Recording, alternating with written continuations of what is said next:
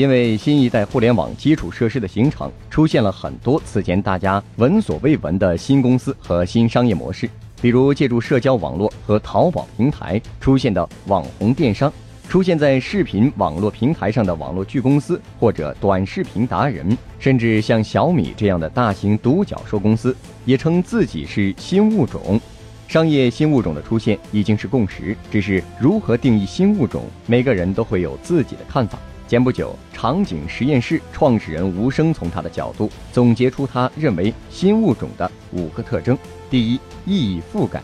Airbnb 自己拥有一间客房，但估值跟全世界最大的酒店集团万豪、喜达屋相差无几。Airbnb 所有的客房都是用户上传共享的。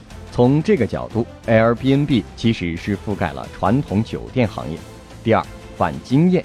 软银集团创始人孙正义说：“经验也许正确，但往往是不冒风险的赌徒。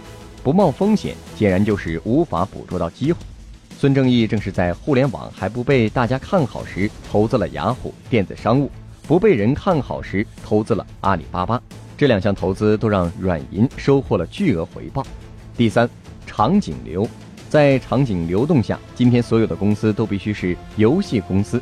在非游戏场景中，也应该使用游戏元素和设计来占据用户心智。像国航的白金卡，就用积分体系营造出了打怪升级体验，让很多人为了积分而只坐国航航班。